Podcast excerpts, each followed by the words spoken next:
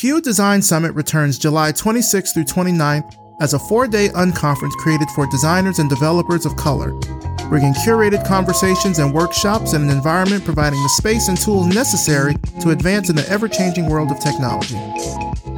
This summer, Hue will explore design heritage, past, present, and future, with a special keynote presentation from the legendary Gail Anderson. There'll also be topic driven fireside chats about the impact of design education and networking. Plus, Revision Path is sponsoring this year's event. So for more information about Hue Design Summit, check them out at huedesignsummit.com.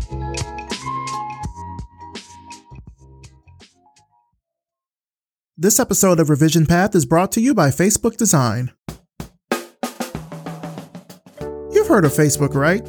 Huge site, over 2 billion people visiting it every day. But what's it like actually working there? I talked with design program manager Marcy Quintana to find out. I think that I love working here because we're such a global company, you know, just making sure that we're empathetic towards people and really understanding all different perspectives, really the culture of giving and receiving feedback. I think all of those things really make Facebook an amazing place to work. It's more of like the values, I think, than anything else that uh, really make me love working here. Learn more at facebook.com forward slash design.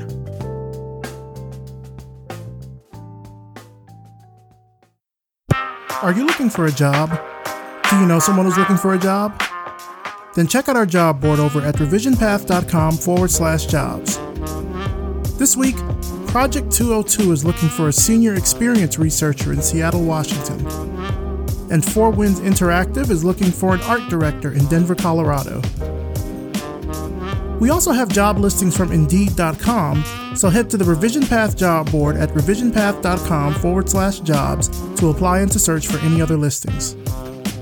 Don't forget to sign up for weekly job alerts so when there are new positions added to the job board, you'll get an email so you can be the first to apply. Again, that's revisionpath.com forward slash jobs.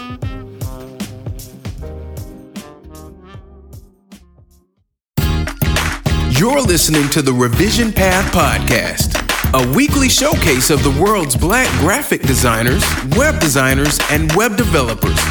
Through in depth interviews, you'll learn about their work, their goals, and what inspires them as creative individuals. Here's your host, Maurice Cherry.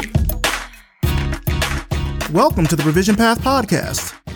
My name is Maurice Cherry, and before we get into this week's interview, I just wanted to remind you again that we've launched a brand new advice column on Revision Path called Ask Siedah. Siedah is Siedah Mitchum. She's a longtime friend to the show. You might remember her from episode 27. She's a designer, she's an entrepreneur, and you know, many of you write into the show with questions, and now Siedah is here to help respond to them. So, any questions you have about career choices, uh, business advice, design, etc., ask Siedah. Uh, her first column is up on the blog right now. I'll put a link to it in the show notes.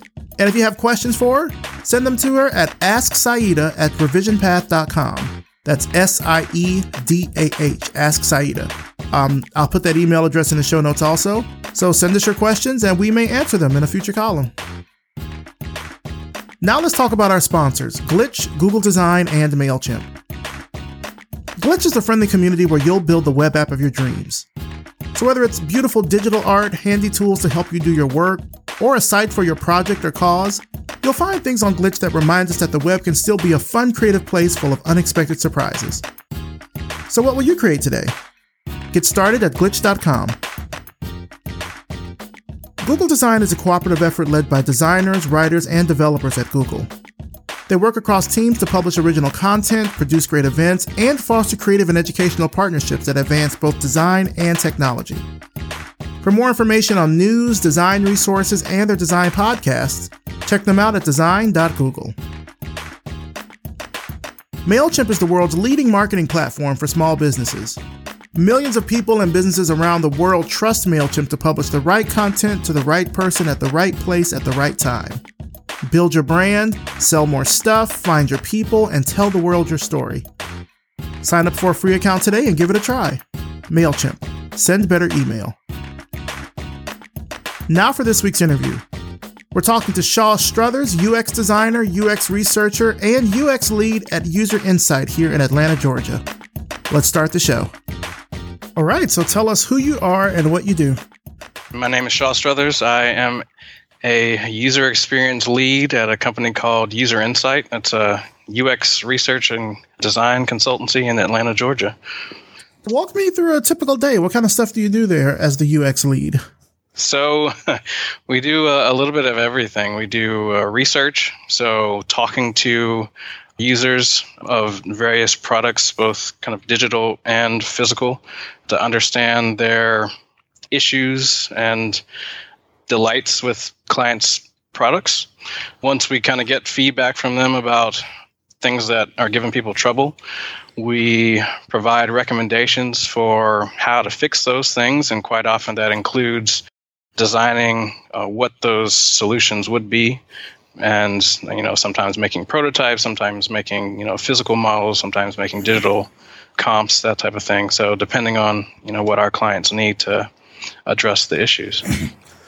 I feel like ux is a field that has really kind of blown up within the past almost 10 years now. I think there's been this really increased awareness of the field. Why do you think that's the case?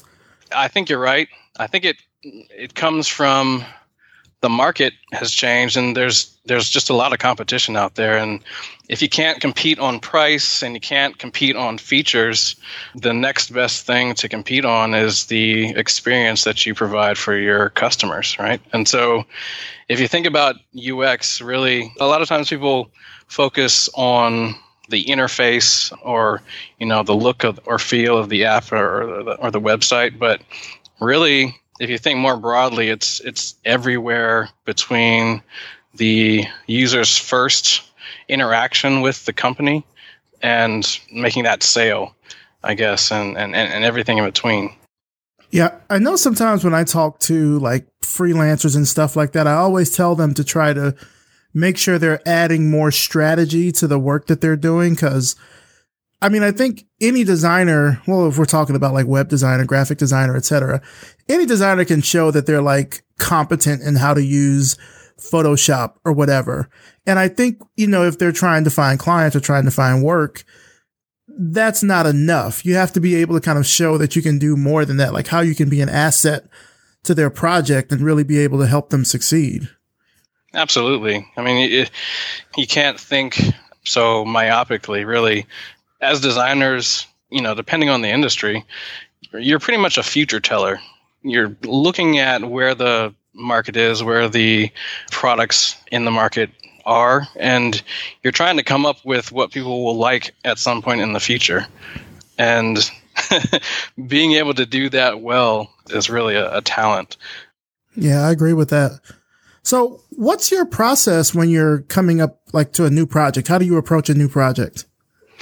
All my new projects start with research. It's really, really difficult to come up with a, a, a, viable solution if you don't really understand, you know, what's been done in the past, what is being done currently, what the client would really like to see happen in the future, uh, and kind of understand all the all the various issues and problems and and desires that they have for their company uh, moving forward. So, kind of getting into the details with the stakeholders within the company, getting into the details with the stakeholders outside of the company, so the, the customers.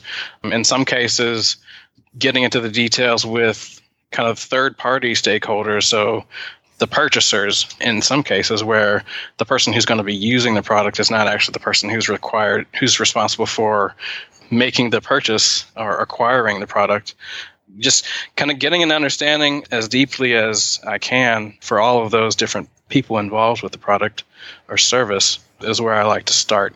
And that really forms the basis of knowledge for what I need to, to have to move forward with coming up with solutions for those issues that they've placed in front of us. So, for designers that are listening to this that kind of want to start using more UX in their work, whether it's doing interviews or stuff like that, what kind of resources would you recommend for them?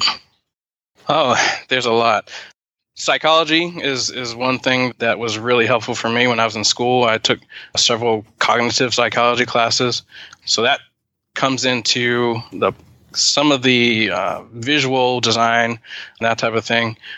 Along the same lines, just being able to talk to people and understanding behaviors and how people make decisions uh, is really key.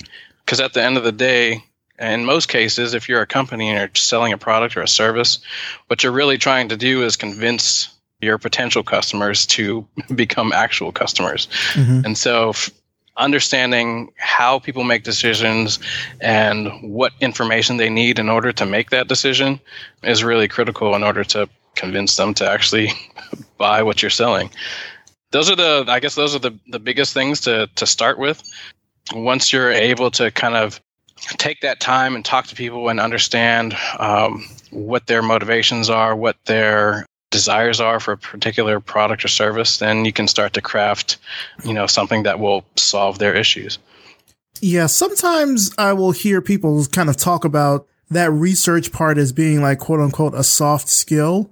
I know even when I had my studio, I ran a studio for about nine years called Lunch and mm-hmm we would offer, you know, some sort of like UX component to, well, I wouldn't even call it UX. It's more so just user research before we started doing any design work. So we would do user testing and we would do interviews and talk to people. And it always amazed me how nearly every single client pushed back on that at the beginning. I think one, because it was an additional cost. Like, for example, if they need a website, they're like, well, why do we have to talk to people? Uh-huh. It's like, because your website is not just for you. It's for your customers or you're trying to raise money or you're trying to do something to spur other people into action. I just found it kind of funny that that would be the one thing that people would, would kind of try to push back on for some reason. Absolutely. It's really funny how frequently that happens. And not until not until you come back with some groundbreaking revelation um, or quotes from their customers that completely contradicts the line of thinking that they have that they see the value right? Yeah. A lot of times you know like you, like you said a lot of times people push back and they're like they can't they can't understand the value because it's it's hard to place an ROI on uh, on that type of research unless and until you have something that says I absolutely would not buy this thing the way you've designed it, or yeah. the way you, or the way you're proposing to to release it, and you have you know multiple people saying that that people are like, oh well, yeah, maybe that was valuable. And sort of like you said, you know, at least now I think the market is changing where hopefully clients are more aware that this is something that they need to have. They need to get that outside perspective in order to make sure that the end product is better for for everyone. Absolutely. I mean, you, a lot of times you have folks in, in companies, especially you know some of the larger companies uh, around the world, where they've been working on this this product or this product line for multiple years, and they're just too close to it. Yeah. And yeah. you know, ha- having that outside perspective can really be very valuable for your product development uh, process. Yeah. Oh my God. I worked with one nonprofit here in Atlanta. They shall remain nameless, but I, I, worked with this one nonprofit, and I mean, they were, you know, they're very close to the work and what the work was about, and it was so hard to get them to look outside of that for other perspectives, but yet they were always looking to those outside perspectives because they had money. And it's like, well, we need people to donate, but we don't necessarily want to take their advice. They don't know. They don't know what we're going through here. I'm like, well, why don't we tell them or show them, like show stories of, I'm, you know, if I say too much more, I'm going to divulge who it is. But right, yeah, it's, right. it's important to be able to, to kind of step outside of that, to not be so closely wedded to the, the work that you can't see anything else. Absolutely. That's one of the things that is great about the work that we do is that yes, we can provide you know expert audits of, of their product and say, hey, based on our experience and best practices, these are some of the issues that we see. Mm-hmm. But even more valuable is having the quotes from their specific customers that say, you know, this is not what I want, or this is exactly what I want, you know, whatever the case may be. So it's not like, it's not that I hate your thing, it's that the people that you want to buy your thing hate your thing. So Well, maybe not hate. We don't want to. We don't want to be that strong, but you kind of have to let them know that this is what your users are saying. So yeah, exactly. You mentioned school. You went to Georgia Tech, which is here in Atlanta. What was your time like there? I didn't know that they had a design program there. We'll go into that a little bit, but you started out there in industrial design. Talk about that for a little bit. Well, actually, I started out there as a computer science major. Oh, uh, okay. I I didn't know that they had a design program either until I got there. Like like you said, I grew up here, you know, from middle school on, and Georgia Tech was an awesome school, and so I was like, yeah, always been a geek, always been a kind of a nerd. It's my my dad's fault. I get it honestly.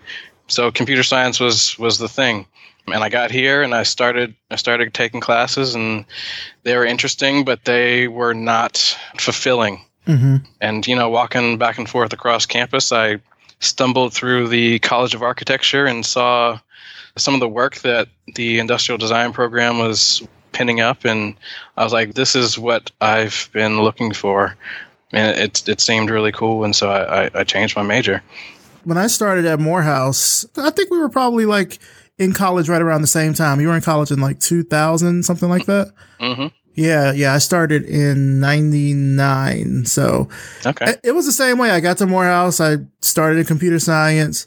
It wasn't for me, and I ended up having to switch my major. Now Morehouse didn't have a design program, and I remember trying to actually at one point, at one point I was trying to transfer out because I was like, oh well, maybe my scholarship works somewhere else. It doesn't, mm, but uh, I thought it did. You know, just didn't know. But yeah, I didn't know that Georgia Tech had design programs back then. That's kind of good to know about. Yeah, it was. It had been around for a good little while. Certainly, it's much much larger now than it than it was then. Yeah, they've had some great advances in in that program, and it's grown quite a bit. But yeah, it, it was it was it was great when I was there. I think we had seventy or eighty kids in, in my graduating class in the in the design program. Okay. Um, which was pretty good. At that point, we were, I guess, the the smaller as compared to architecture, but I think yeah, I think nowadays they're almost equal, if not uh, a little bit larger on the design side than architecture, hmm. which is nice to see the growth. Yeah. Uh, we had some great professors and, and great classes, a, a nice variety of classes. And one of the key benefits that I found when going to like IDSA conferences and that type of thing with other design schools was the fact that we had all those engineering departments at our school allowed us to have more of a technical background in our design work, which was invaluable because it, it meant that we were designing things that could actually be manufactured, like didn't just look nice weren't just you know awesome forms but also we had some background in you know what electrical engineering needed to go into it or what mechanical engineering needed to go into this thing that we were designing. So mm-hmm. when i got out into the into the professional world i had some some background that that helped me quite a bit so what were some of those classes? You said kind of earlier you learned a little bit about cognitive psychology. Now you're saying you also kind of had a tech background. Like what all sort of classes were you taking? Well, I mean, the you know you had the the typical studio classes and that type of thing, but then there were also so I took a, a human computer interface class that was kind of cross listed with the CS department, so that was quite helpful. There were a handful of classes that, like I said, were kind of a, a I don't know, like a like a cross-listed class with like a mechanical engineering class or an electrical engineering class. So you had folks who were double E's or MEs in the class with you, and mm-hmm. you did group projects where there were design students and engineering students that were grouped together again to make sure that you could share some of the knowledge that you all had based on your your major, yeah. uh, and make sure that you were designing things that were robust and and manufacturable. Because there's nothing worse than designing something that looks awesome and then it can't be made, or yeah. it can't be it can't be made for a price that you know people would be willing to pay.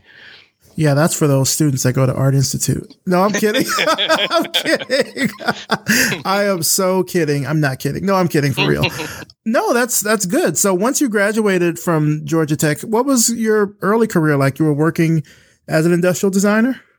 Yeah, so I got a job right out of school at a product development firm up in Lawrenceville, just north of Atlanta.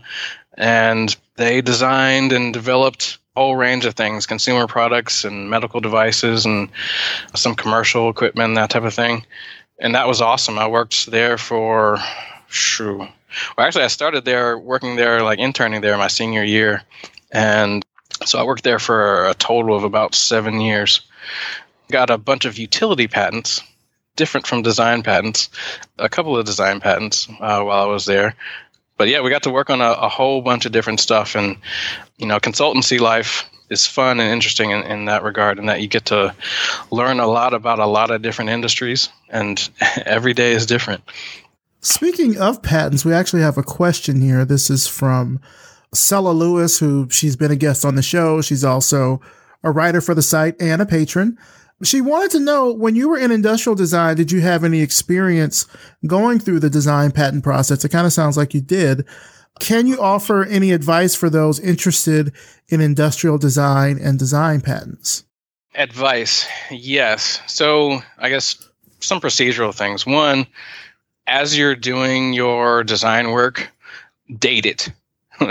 sign it and date it. Okay. Um, one, you know, for documentation for your portfolio and that type of thing. And two, if you think at some point it, what you've created may be patentable, it's really important to make sure that you have that documentation because that's what the attorneys are going to ask for, right? Because they have to figure out one, is, is there prior art? Is there have, have other people who have designed things that are similar, you know, come up with the same idea before you did?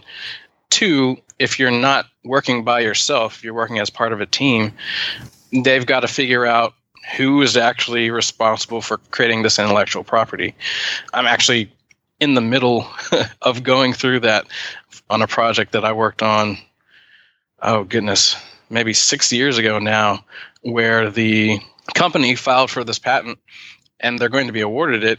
And there was some misunderstanding about who was responsible for designing it. So I had to go back and go back through my archives and like find the drawings that I made and myself and one of my other former colleagues were had to do the same thing had to go back through his drawings and find the drawings that we made and basically present the case that yes indeed some of my ideas and some of his ideas and some of you know another former coworkers ideas kind of merged together into the final embodiment of the product that this company manufactured and are filing a patent on so keep good records is the, okay. is, the, is the main thing.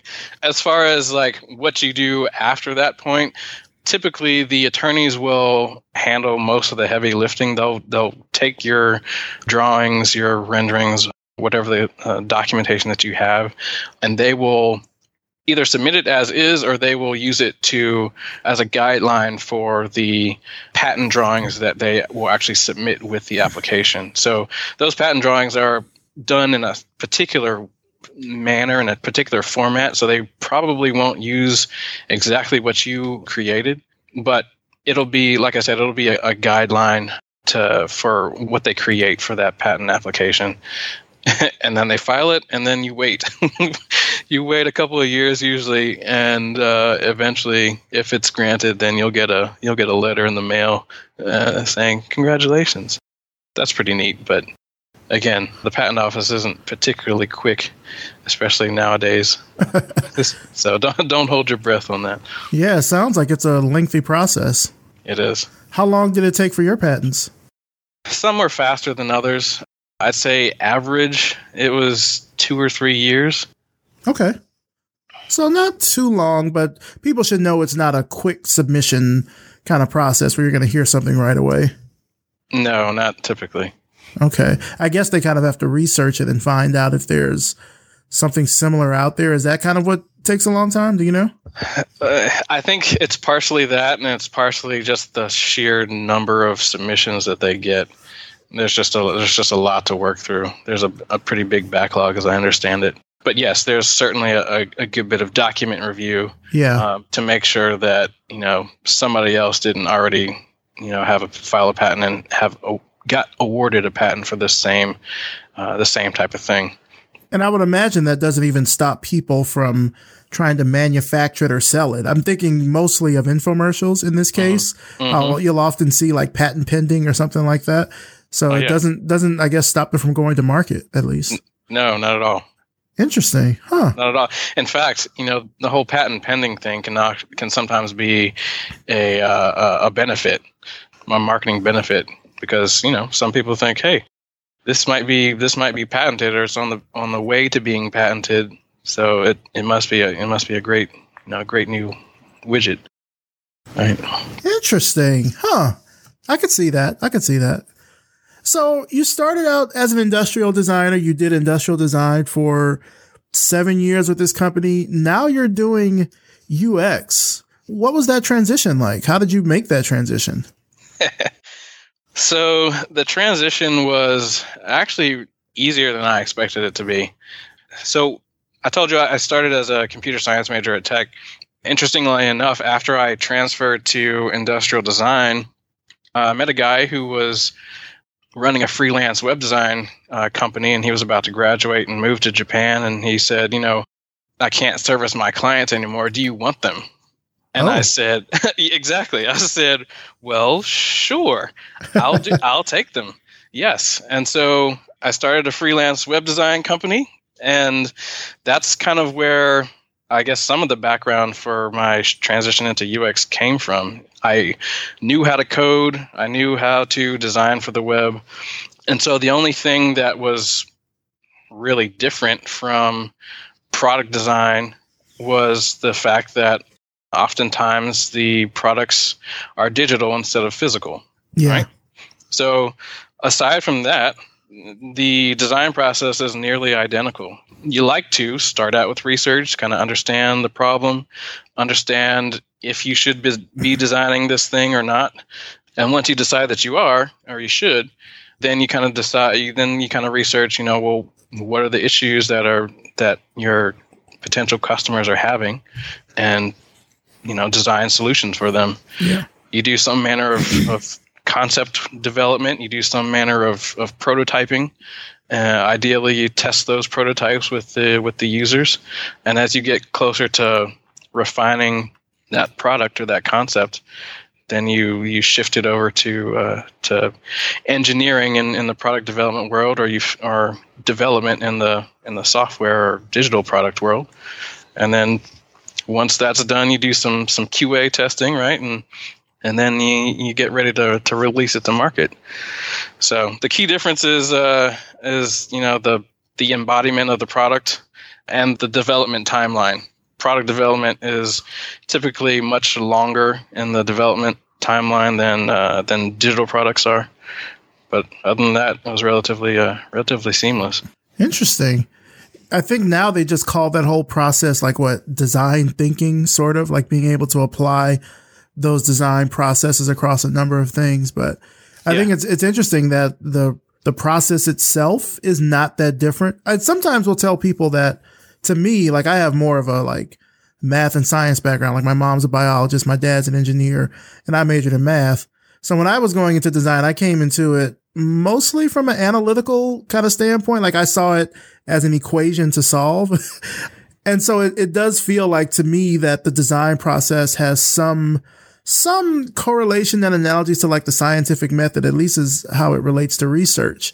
You know, you're doing the research, you're gathering data, you're testing a hypothesis, et cetera, et cetera. It's very similar to interviewing users and getting that information so you can sort of present that back to the client so they can see whether or not this is a direction that they need to go on.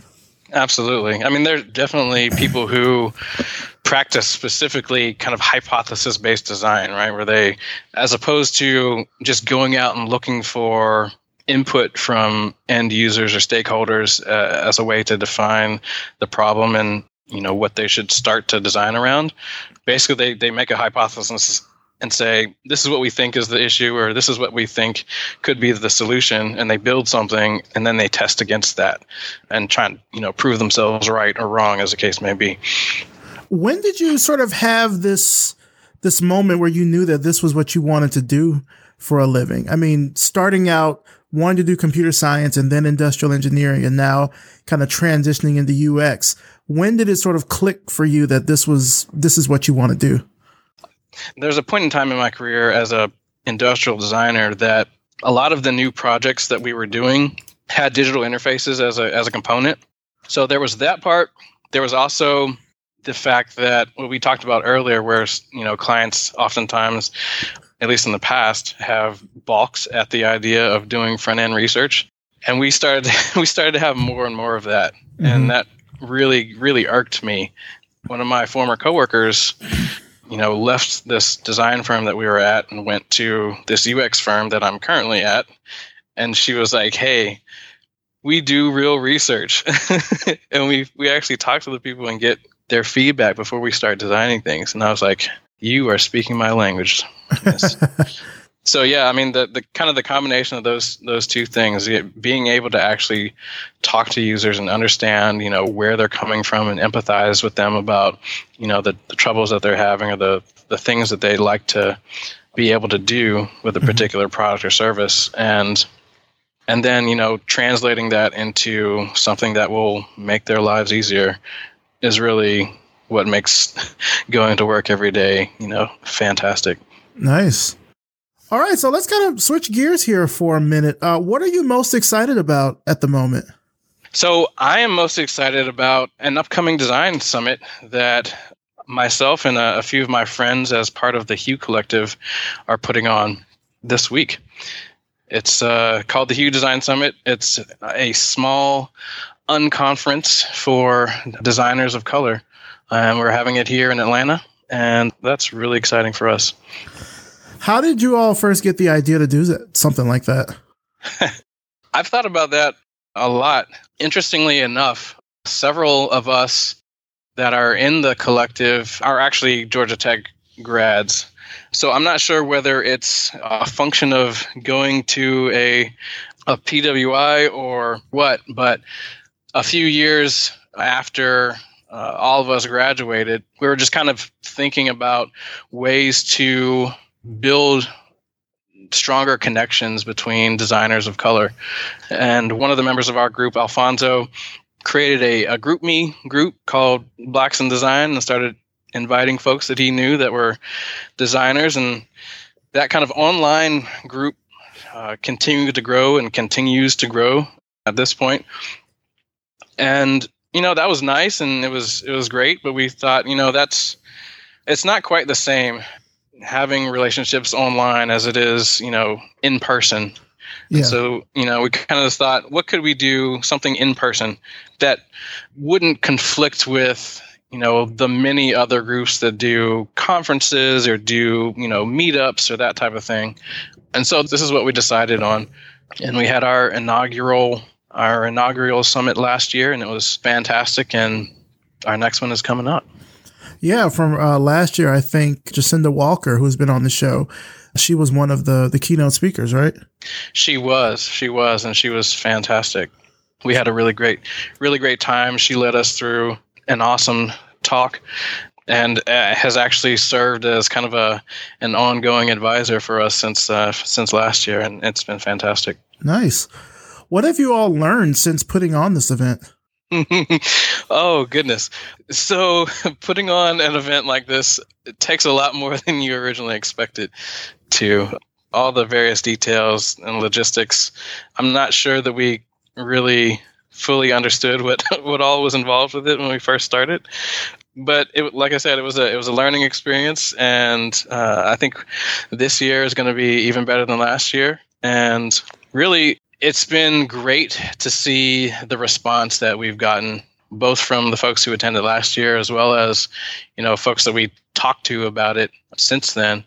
You know uh, we've had lots and lots of support from both uh, kind of the designers of color as well as you know some who who aren't. In fact we had uh, myself and another one of the members of hue james went out to the layers conference in san jose just last week at the invite of one of the conference organizers, just as a as a way to support us and and what we were trying to do. And she was like, you know, I love what you guys are doing. If we we can help if in any way, that's we'd be glad to. So yeah, it's it's been fantastic the the response and what people are saying about it. Wow, that's that's pretty cool. So they invited you out just to kind of see how it all goes and everything. Yeah, exactly. just kind of see how they run their show, and they you know offer to help us in the future with referrals for speakers and and that type of thing as well. Now, obviously, their conference is, is, is much more grand than than ours is at this point. I think they are in their tenth or so year, and they had oh, maybe 150 or more people at the conference last week, and speakers from around the world, which were fantastic. But any help and recognition is is always appreciated. Well, I think honestly, it's great that they even have done that. And I don't say that to say for them specifically, but look, there was a time I would say when I was first starting Revision Path about five years ago, and I think it's still kind of an issue, but I think the perception of the issue has gotten better. But there was a time when, you know, these conferences would put out their speaker panels or whatever. Someone would mention maybe on Twitter, like, Hey, where are the black people? Where are the mm. brown people? Mm-hmm. And the response would be so hateful and so vile, oftentimes coming from the conference organizers themselves about right. like, how dare you bring that up? That sort of thing. And I mean, I've even gotten, I mean, dozens of inquiries over the years from events that are like, we're trying to diversify our speaker roster. Who can we reach out to? But oftentimes they're looking at diversity as kind of a, a last minute add on Mm-hmm. So after they've already exhausted most of their budget or the rest of the programs planned out, now it's like, oh, we should probably sprinkle in some melanin in here so people don't get mad. And I think at one right. point, I think at one point there was a time when some conferences were bringing on people of color just so they could avoid that kind of bad PR. I know there was one conference in particular out of, uh, I think it was out of Texas. I want to say it was the Circles conference mm. where the guy that ran that just went like, ballistic oh, on man. Twitter about it. So the fact that a conference of that stature would reach out just to say, Hey, we see that you're a smaller event doing this sort of thing and we want to help out in that sort of way. I think that is huge. That's amazing that they would even offer their resources like that. Cause oftentimes they expect the reciprocal thing. They want you as the small entity to help them out. Mm-hmm. You know mm-hmm. what I mean? Yeah, yeah. I mean, it, it was really awesome. Jesse, the lady, the organizer that that contacted us, you know, we had a chance to talk to her while we were there, and she, you know, she was really, really genuine and really, really awesome in terms of her willingness to support what we were doing. It definitely didn't seem like she was like putting on or, or being in disingenuous about it because the, some of the speakers that they had at that conference were talking specifically about diversity and inclusion on a number of levels. So it's obviously something that you know they feel like is important, and and you know it's like like I said, it's just great to see. Yeah. Well, let's kind of bring it back to Hue. What can people expect from the Hue Design Summit this year? So we have a uh, it's Thursday through Sunday, and we've got a great uh, lineup of speakers you may be familiar, and, and many of uh, your audience may be familiar with uh, with Gail Anderson. She is one of our keynote speakers this year, and we feel incredibly blessed to have her agree to come and speak to our attendees. We've got a marketing and design specialist. We've got a couple of UX researchers and designers coming to talk as well. Uh, we've got you know some some catered meals uh, by a private chef and just some opportunities to to sit down and, and converse and just get to know each other so that you know at the end of the conference you can say that not only did you learn some things not only did you have some fun but you met some people and, and come to you know be friends. And you can leave with you know more connections that are real and, and deep and genuine yeah. Uh, at, at the end of the day. That was something that was really important to us because we've all been to conferences before and and a lot of times you know you you see people in passing or you, you sit at a table with them but you don't really get to know them. Y'all listen to the same stuff. You might go out to lunch or to dinner once or twice but there's not really the opportunity to kind of grow in that relationship and so that's what we wanted to try and foster and that's why it's kind of a smaller event it's, it's smaller by design yeah, I was going to mention like it is, it's a pretty small. I want to say it's maybe like 30, 35 people, something like that. Yeah, yeah, that's that's about that's about the cap this year. We may expand it in future years, but I think at this point, that's about the size that we want to try and shoot for. So that again, you can you can meet everybody, you can know everybody at the end of the weekend, uh, mm-hmm. and it's not you know one of those things where I know I've talked to you, but I can't remember your name, mm-hmm. kind of thing. So no, I think I think that's great. I mean, I've certainly seen similar types of events like that where they try to cap the attendees at a certain number to keep that sort of intimate feel, you know. So I think that's that's a great thing, and certainly I think as you all kind of get more word out about it, get more sponsors, etc., you can think about if you want to increase that or if you still want to keep it this kind of exclusive sort of thing. I mean, I think TED only has what 1500 attendees or something like that every year, and mm-hmm. people know about that all over the world. So, right, you know, don't feel like you have to. I'm not saying I'm necessarily giving advice, but like, you know, don't feel like you have to grow it out bigger. If it's working at the size that you're doing it at, like, keep it going at that size. Maybe look at how you can replicate that same sort of capsule experience in other locations. Uh, Absolutely, you know, and that's that's something that's something that we are uh, we're investigating for for the future is more than likely keeping it about the same size, but maybe having more than one a year or in a couple of different locations around the country. Yeah. Now, you grew up here in Atlanta, went to school in Atlanta. I've been here in Atlanta since 99 ish, or about 99 or so. What is the design community like for you here? That's an interesting question. So, and it's partially because I've kind of bounced between design communities. Uh huh. So I, I would have said if you had asked me a few years back when I was doing industrial design, I would probably given you a different answer. But I think at this point, the design community in Atlanta is flourishing, especially in UX and graphic design. Everybody seems to be looking for UX designers in all the major companies around the city. You know, obviously Georgia Tech is cranking out designers. SCAD has is cranking out designers. I think even Georgia State has you know some some design programs there. So we've got a lot of kids coming out of school with design backgrounds, and we've got a lot of startups and technology companies that might have been founded on the West Coast or elsewhere in the country that are opening up offices here in Atlanta, partially because of of kind of tech and the technology hub here and the the awesome engineers that they have here, but also I think because of the design community and the fact that it is growing. Is there something you'd like to see more of here? Hmm, something I'd like to see more of.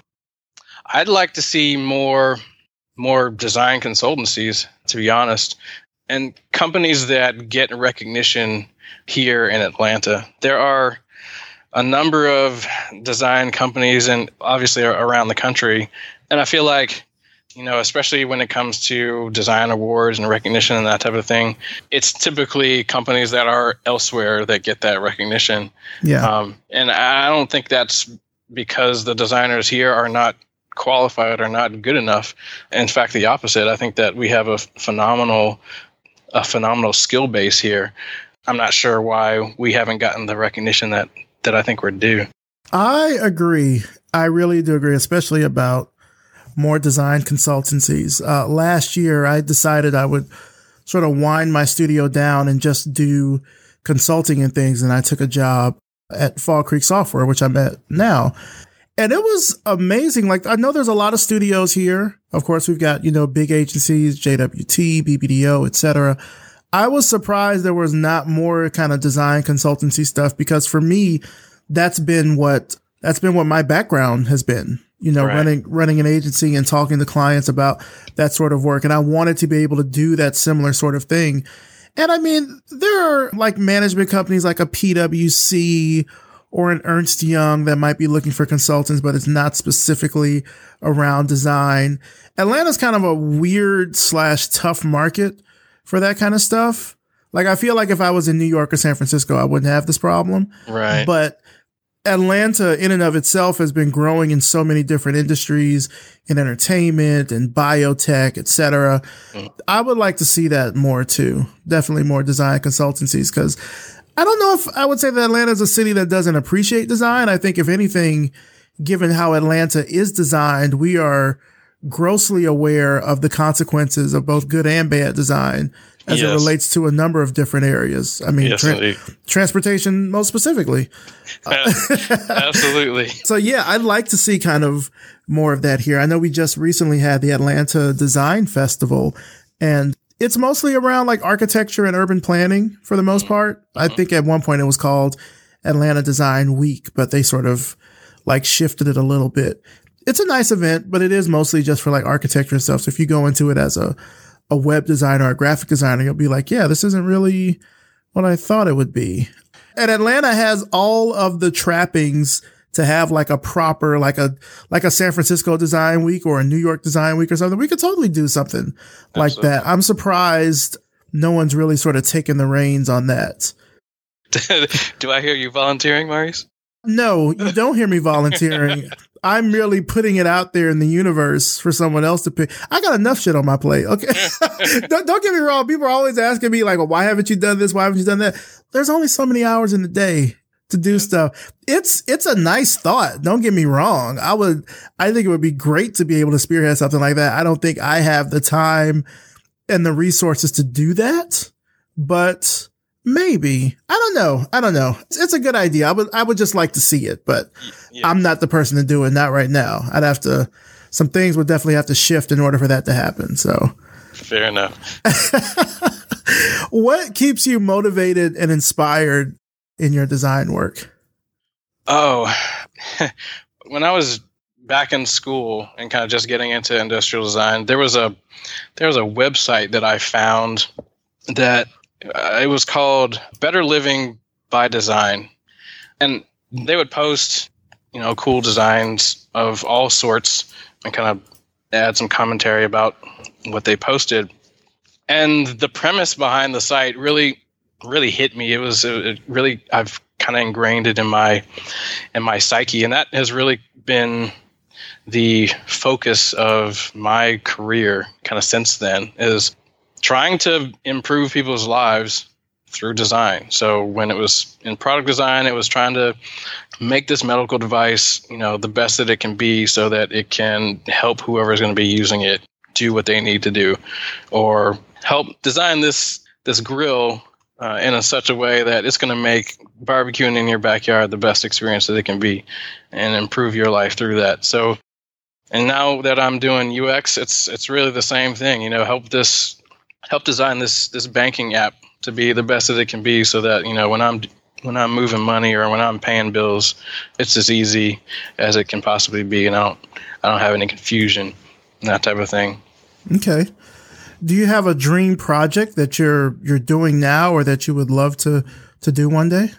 Oh, I do have a dream project that I would like to do. Uh, I'm a type one diabetic, and I guess the, the dream project for me would be to work on a medical device that would help uh, you know fellow diabetics like myself in the management of this invisible disease. Talk to me about that project. well, so there are as a type 1 diabetic, you your pancreas doesn't function the way it should. It doesn't pro- it doesn't produce insulin anymore. Mm-hmm. So you have to you have to give yourself insulin every day in order to live. There's no cure for it at this point in time. So you're either taking injections or you use uh, an insulin pump to deliver that insulin to you throughout the day and every time you have to eat. In addition, because the insulin kind of breaks down the sugars that you eat, Mm-hmm. You have to make sure that your blood sugar level is within a certain range. If it's too high, go into a coma and you die. If it's too low, you have cardiac arrest and you die. so you got to kind of keep it in this sweet spot. Uh-huh. Um, and there's, you know, there are technologies out there now that help you to monitor it so that it's easier to kind of tr- keep track of currently. But the ideal uh, the ideal scenario is basically an, an artificial pancreas, something that would deliver insulin when you need it and would stop the insulin and deliver something like glucagon, which would allow you to raise your blood sugar if you need it, based on what your blood sugar is doing, whether it's going up or whether it's going down. Working on medical device like that, that that could really replace the pancreas, would be my dream, my dream job, my dream design project. Have you heard of Scott Hanselman? Does that name sound familiar? That name does sound familiar. He has a podcast too. It's called Hanselminutes, and he works for Microsoft. I think he's a, a, program manager. I'm sure I'm getting his title wrong, but he works for Microsoft. But he's also a type 1 diabetic. And he's talked a lot about kind of like the state of diabetes technology and hacking diabetes and stuff. I think that I remember there's one post where he was talking about something he sort of put together based off of a like a Raspberry Pi or something like basically he made his own glucose meter sort of. Uh-huh. Um, really interesting stuff if you want to check it out. I'll I'll tell you about a little bit more after the interview, but he might be someone to to look towards if you're looking for either collaboration or just ideas or something like that. And Scott's like super cool guy. He's based out of Portland, I want to say. I think he's based out of Portland. Yeah. Cool guy though. Yeah. Interesting. Yeah. yeah. Yeah. I mean, there's a there's a fantastic kind of DIY community that's doing some awesome things for diabetes management. I fortunately found them a couple years back and have tried to do all I can to support uh, that endeavor. Mm-hmm. And I'm actually using some of the uh, some of the devices that they have uh, they've developed. It's been fantastic. But yeah, there's there's definitely still some still some steps to go before we get to you know the the ideal the ideal situation. Obviously, barring being able to grow a new pancreas. yeah. Where do you see yourself in the next five years? Like you mentioned this particular project, but even what you're doing right now with Hue and with uh, the work you're doing at User Insight, where do you see yourself in the next five years? That's tough. In the next five years, really, I'd like to just feel like I've, I've I'm coming close to, to mastering this craft.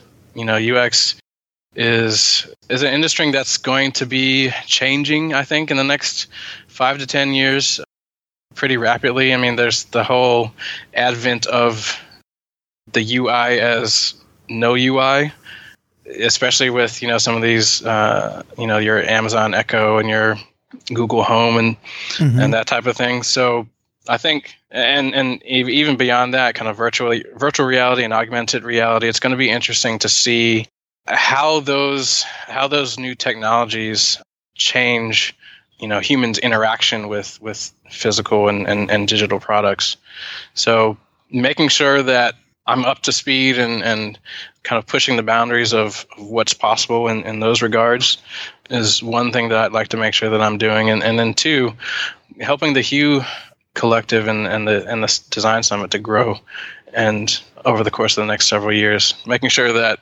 this isn't just kind of a, a fly by night thing but that you know we we gain some momentum and and and keep growing and making sure that not only do folks that are currently in this in the industry see it and, and get involved and and help it to grow, but also you know reaching back to you know high schoolers and middle schoolers and kind of get, giving them the exposure to what's possible, so that you know we have we have more people joining the field.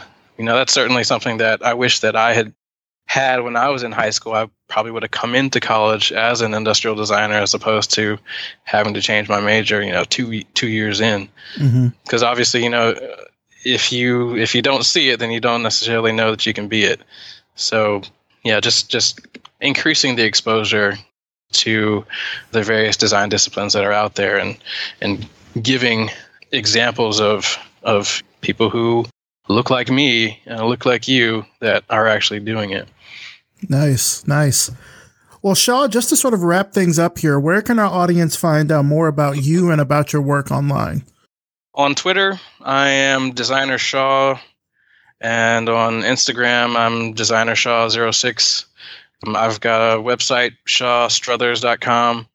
And uh, as far as uh, uh, type 1 diabetes stuff goes, I've got a, a website called uh, typewonderful.net. And we sell t-shirts to inspire and empower type 1 diabetics and raise money for diabetes research so and uh, what about hue design summit you want people to check that out absolutely so the hue design summit it's uh, the website is huedesignsummit.com and you can find all about find out all about that event and see who all is involved. Nice. Yeah, we're sponsoring this year for people that are listening. I wish I could be able to be there because I'm going to be at Podcast Movement, unfortunately, during that time. But I think it's important, certainly, to support what other folks are doing for events like this. Like we sponsored Black in Design mm. last year. So it's just important to make sure that we're helping each other out for this sort of stuff. So, Shaw Strothers, I want to thank you so much for coming on the show. I want to thank you for, you know, not only sort of sharing your story about how you started out in industrial design and transitioning into UX, but you know, also it's really good to see that you and what you're doing with the Hue Design Summit and even with the work that you're doing around your type 1 diabetes is about kind of using the tools that we have to help build community and to increase awareness. I think I always think that's super important. And, um, yeah, it's really good to hear that you're doing this kind of work right here in Atlanta. We need to hear more stories about stuff like that here. So yeah, thank you so much for coming on the show. I appreciate it. Oh, and that's it for this week. Thanks for having me. Big thanks to Shaw Strothers and thanks to you for listening. You can find out more about Shaw and his work through the links in the show notes at revisionpath.com. Also, thanks as always to our sponsors Facebook Design, Glitch, Google Design, and MailChimp. With a community of over 2 billion people, the design team at Facebook works on a diverse range of problems. Everything that Facebook designs is done at scale, so research, content strategy, data, and other factors are a huge part of how they work. Sound interesting?